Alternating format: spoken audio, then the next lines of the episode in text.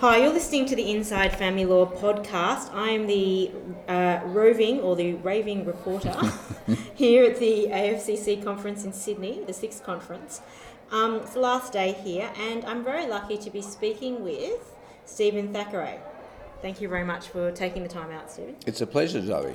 Um, and look, I understand you know uh, you, you weren't here yesterday, but you were here today, and you were speaking about something. Well, before we go into that, sorry, a bit of background for our listeners.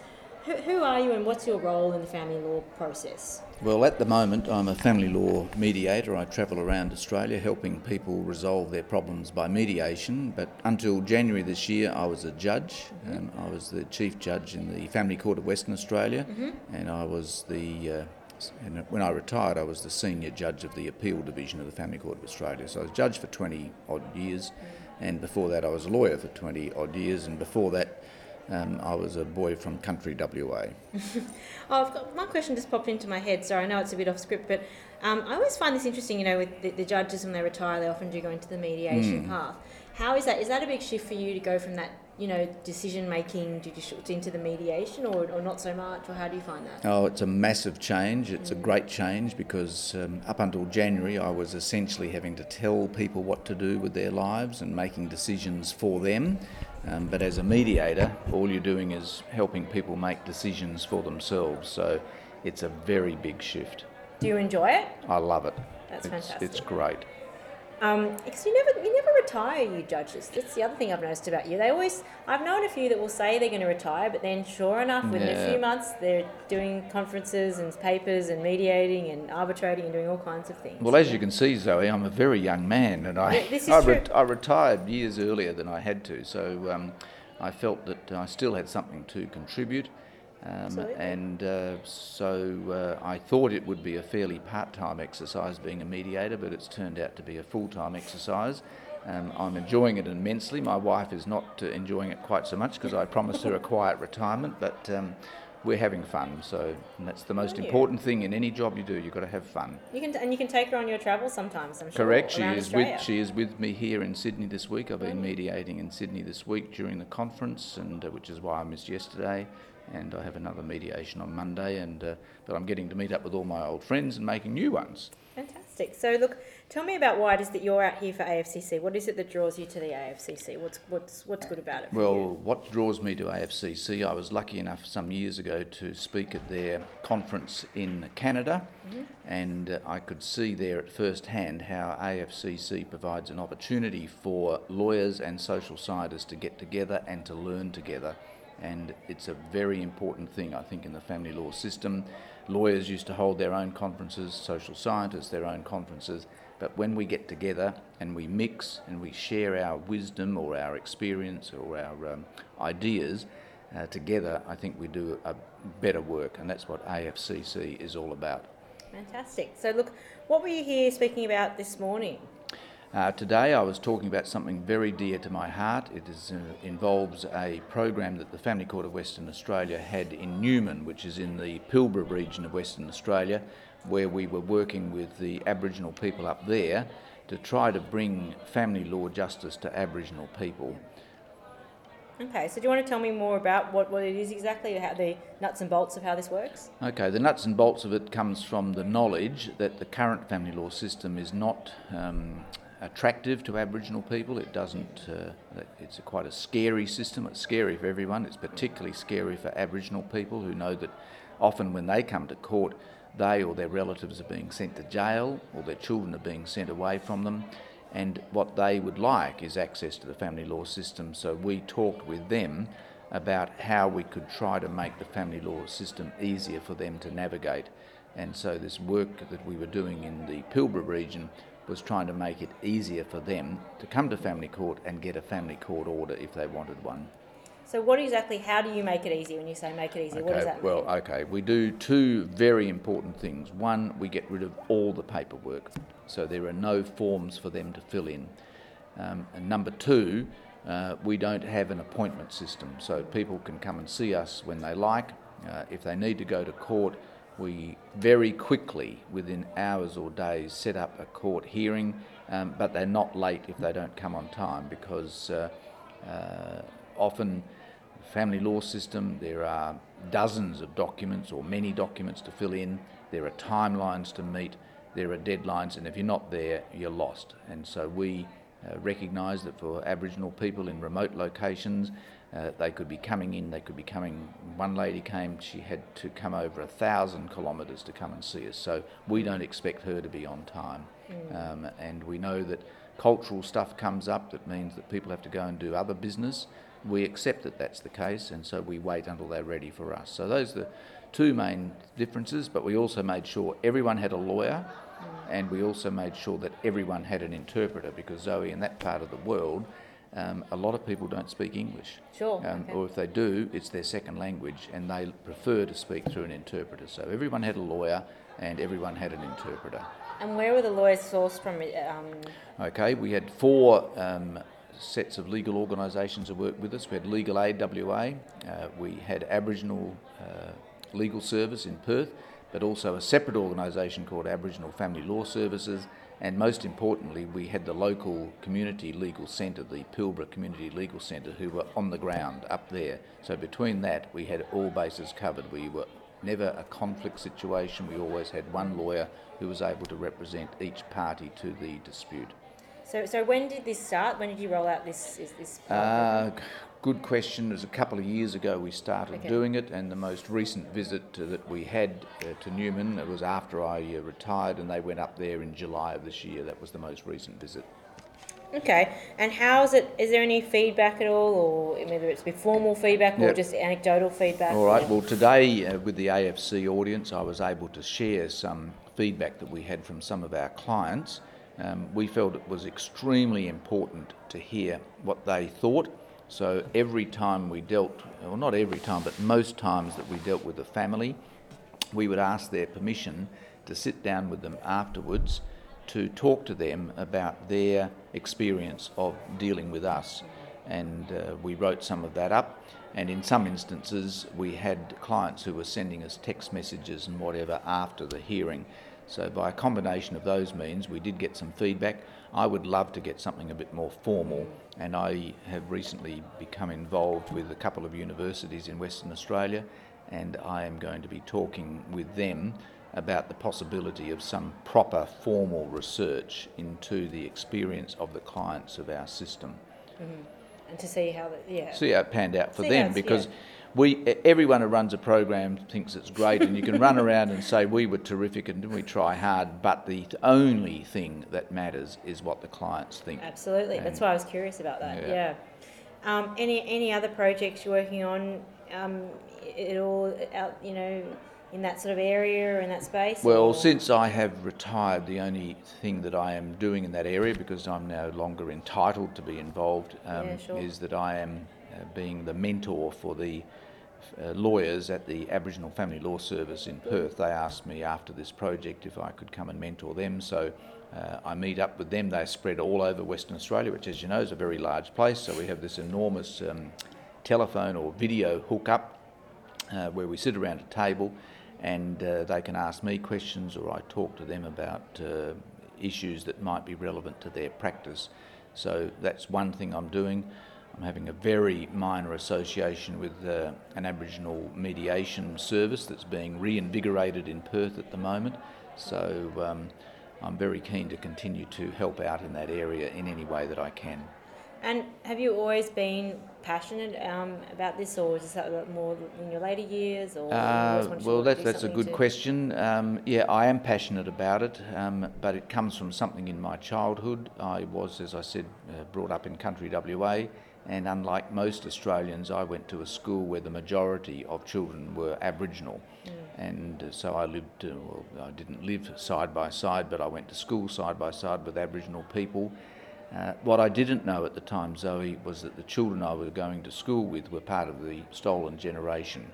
Sure. They all lived on a, uh, a, a mission, and we were told that they were all orphans and that they were being looked after by white people. And it was only later that I learned that they were not orphans. Um, and so I learned about the stolen generation, and I've thought very deeply about the dispossession of our Aboriginal people in Australia. And I feel that uh, we have an obligation to do uh, a lot more than we have done in the past.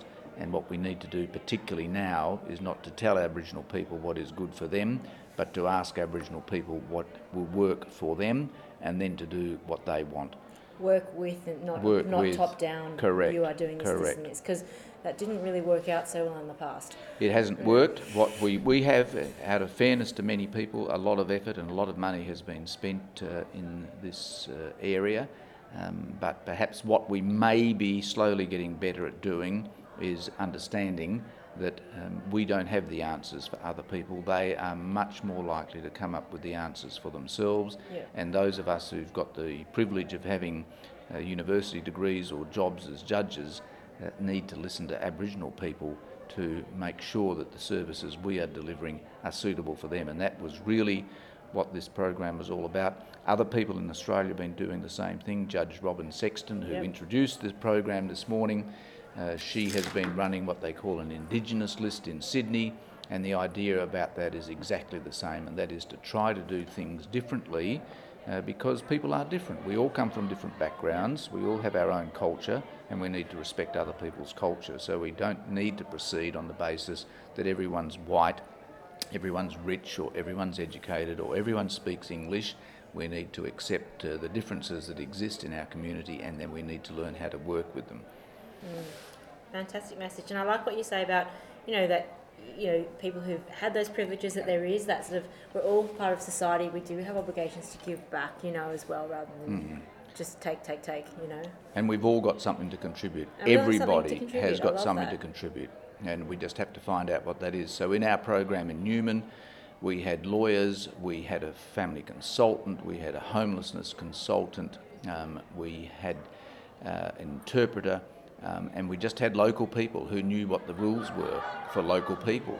Um, you know, what are the rules in Newman for an Aboriginal person? It's not acceptable to say that any Aboriginal child can go and be placed with any other Aboriginal family and that we've somehow other ticked the box of what our legislation says. We need to know that in Aboriginal society, people are different. There are different groups, there are rules about who you can even speak to.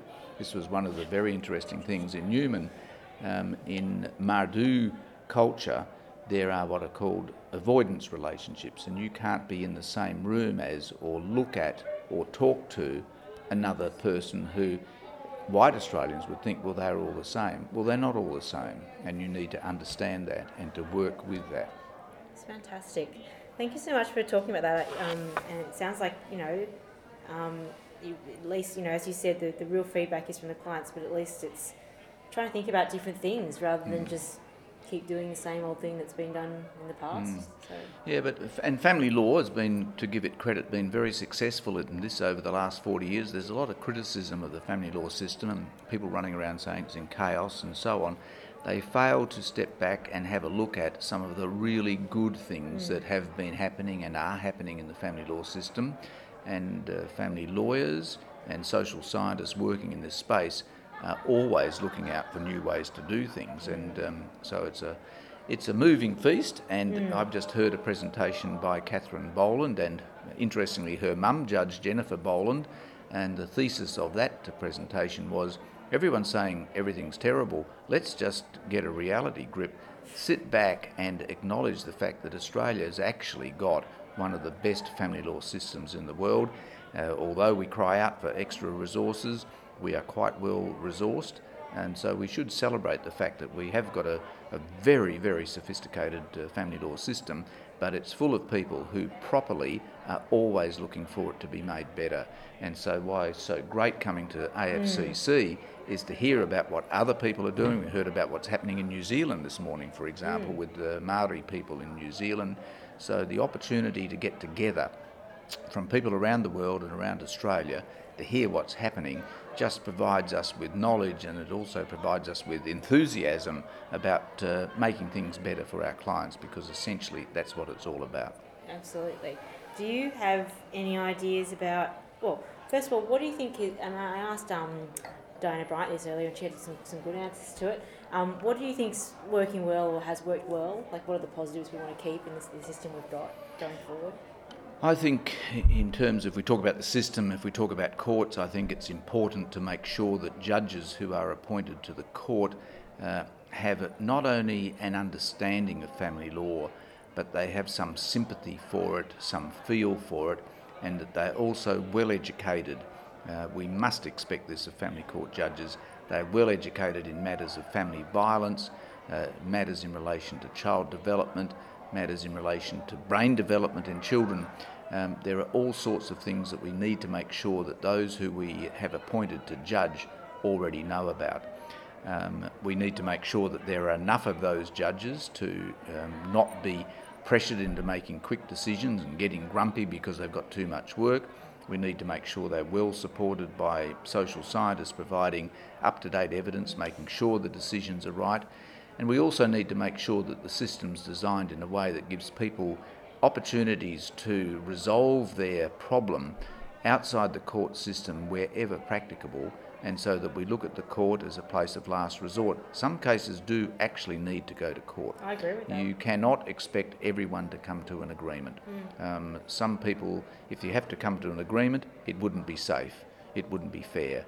So we've got to have a good, well resourced court system with uh, judges who have uh, a feel for the area and have knowledge in the area, um, and we need to have a really good set of supports around that system so that people caught up in the system get referred out for support when they need it. Um, if the real problem in the case is drugs, uh, if it's gambling, uh, if it's alcohol, uh, if it's um, violence, we need to have all the support so that we can refer people out to get support to resolve the real issue rather than just trying to impose. Correct. Yep. Because it's not always just a legal issue. They It's might, not. That might be where they're coming, they're entering through is into the legal system, but then we need to. There, there are other referrals that may help them even more I, than the legal I, process. I couldn't agree more. It's we're just we're just a small part of the Yeah. separating uh, community. There's most people don't actually come anywhere near the family court. A lot of people don't go near, anywhere near a lawyer, um, but we tend to focus on the very small number of cases that actually go to court. Um, for a, a sensible family law system, we need to step back and look and say, look, there's all sorts of pathways, there's all sorts of problems, and we need to make sure that there's an array of services that um, helps each individual family with their individual problem. Well, look, thank you so much. It's been an absolute ple- ple- pleasure and a privilege um, to be speaking with you. Um, and where can people get in touch with you if they do want to mediate with you? Um, Oh, I don't want to turn this into I an know, I know. advertisement. I know, uh, and it's me bringing this up. yeah. It's, not him. But I just thought after listening to you, that's when people might get. It's like a, they get a feel for it. They Yeah. go, "I thought he was nice. I'd like to Well, get look- in touch with you about whatever work you're doing." Okay, well, you know? what I'd like to say is that there are a very large number of mediators in Australia, um, and many of them are members of professional organisations like the Resolution Institute and the Australian Institute of Family Law Arbitrators and Mediators, and they have websites.